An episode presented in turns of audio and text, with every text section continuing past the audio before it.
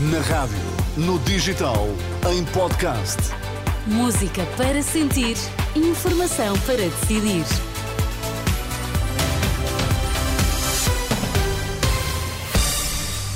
Atualizamos as notícias na Renascença. Vítor, quais são agora os temas em destaque? Abandono escolar em Portugal aumenta pela primeira vez desde 2017. Agricultores recebem garantias de pagamento dos apoios por parte do governo. Informação para decidir na Renascença com Vítor Mesquita.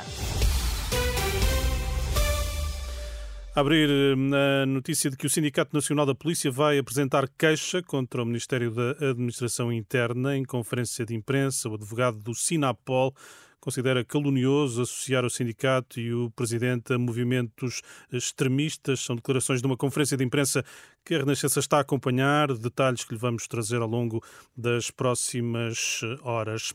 O comando da PSP de Coimbra anuncia a abertura de inquéritos para apurar as baixas médicas de 18 agentes eh, chamados a participar na segurança do jogo entre União de Leiria e Sporting esta quarta-feira.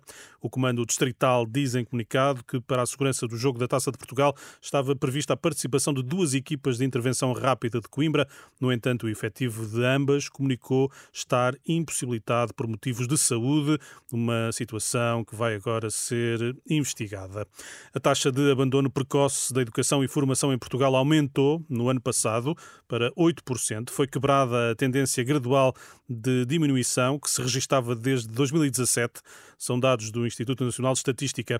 Em 2023 houve um aumento de 1,5 pontos percentuais da taxa de abandono escolar dos 6,5% para os 8%. Apenas os alunos das ilhas dos Açores mantiveram a tendência de diminuição da taxa de abandono. Uma reunião produtiva e com garantias de que os apoios vão começar a ser pagos é o resultado do encontro da Ministra da Agricultura com os organizadores dos protestos desta manhã em Macedo Cavaleiros. Explicações de Armindo Lopes no final do encontro. Foi uma reunião bastante, bastante produtiva. Tivemos a garantia da, da Sra. Ministra que entre o dia 20 e o dia 24 de fevereiro serão pagos 60% de, das agroambientais. Uh, na reunião estava também o presidente do IFAP, o engenheiro Rui Martinho. A questão dos 35% que serão, que serão diluídos nos 60 milhões que foram hoje aprovados uh, no, no, no Conselho de Ministros. É essa questão, estando pendente, estando pendente do, eh, da aprovação da União Europeia, eh, poderemos estar aqui a falar entre dois a três meses nesses atrasos. E os 5% que todos os anos ficam para, para junho vão se manter até 25 de junho. E a Sra. Ministra disse-nos também que todas as medidas que tinham sido anunciadas por ela e pelo Ministro das Finanças tinham sido hoje aprovadas em Conselho de Ministros.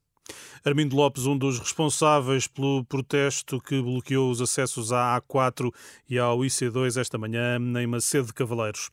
Ninguém compreende que no PSD fuja debates com a CDU e o LIVRE. É a reação de Pedro Nuno Santos, depois da Aliança Democrática ter indicado o centrista Nuno Melo para os, frente, para os frente a frente com Paulo Raimundo e Rui Tavares. Ninguém compreende que Luís Montenegro esteja a fugir a esses debates e, portanto, é com uh, incompreensão e julgo que é impossível. Uh, o CDS nem sequer tem representação parlamentar e por isso uh, julgo que os, que os debates vão acontecer. Nós temos todos muito interesse em ouvir o líder do PSD com todas as forças políticas. À margem de uma conferência, conferência no Porto, Pedro Nuno Santos admite ainda um debate com a AD, para além do que está marcado com Luís Montenegro no dia 19. O secretário-geral do PS impõe apenas uma condição, um debate 3 contra 1. Pedro Nuno Santos, recordo, recusou um debate na rádio com o líder do PSD. Na Madeira, o CDS defendeu esta tarde, junto do representante da República, a nomeação de um novo governo. Rui Barreto diz que a atual maioria apresenta uma solução sólida. Muito bem, Vitória, até amanhã. Até amanhã, Sónia. A informação continua a ser atualizada, quer no site, quer na aplicação da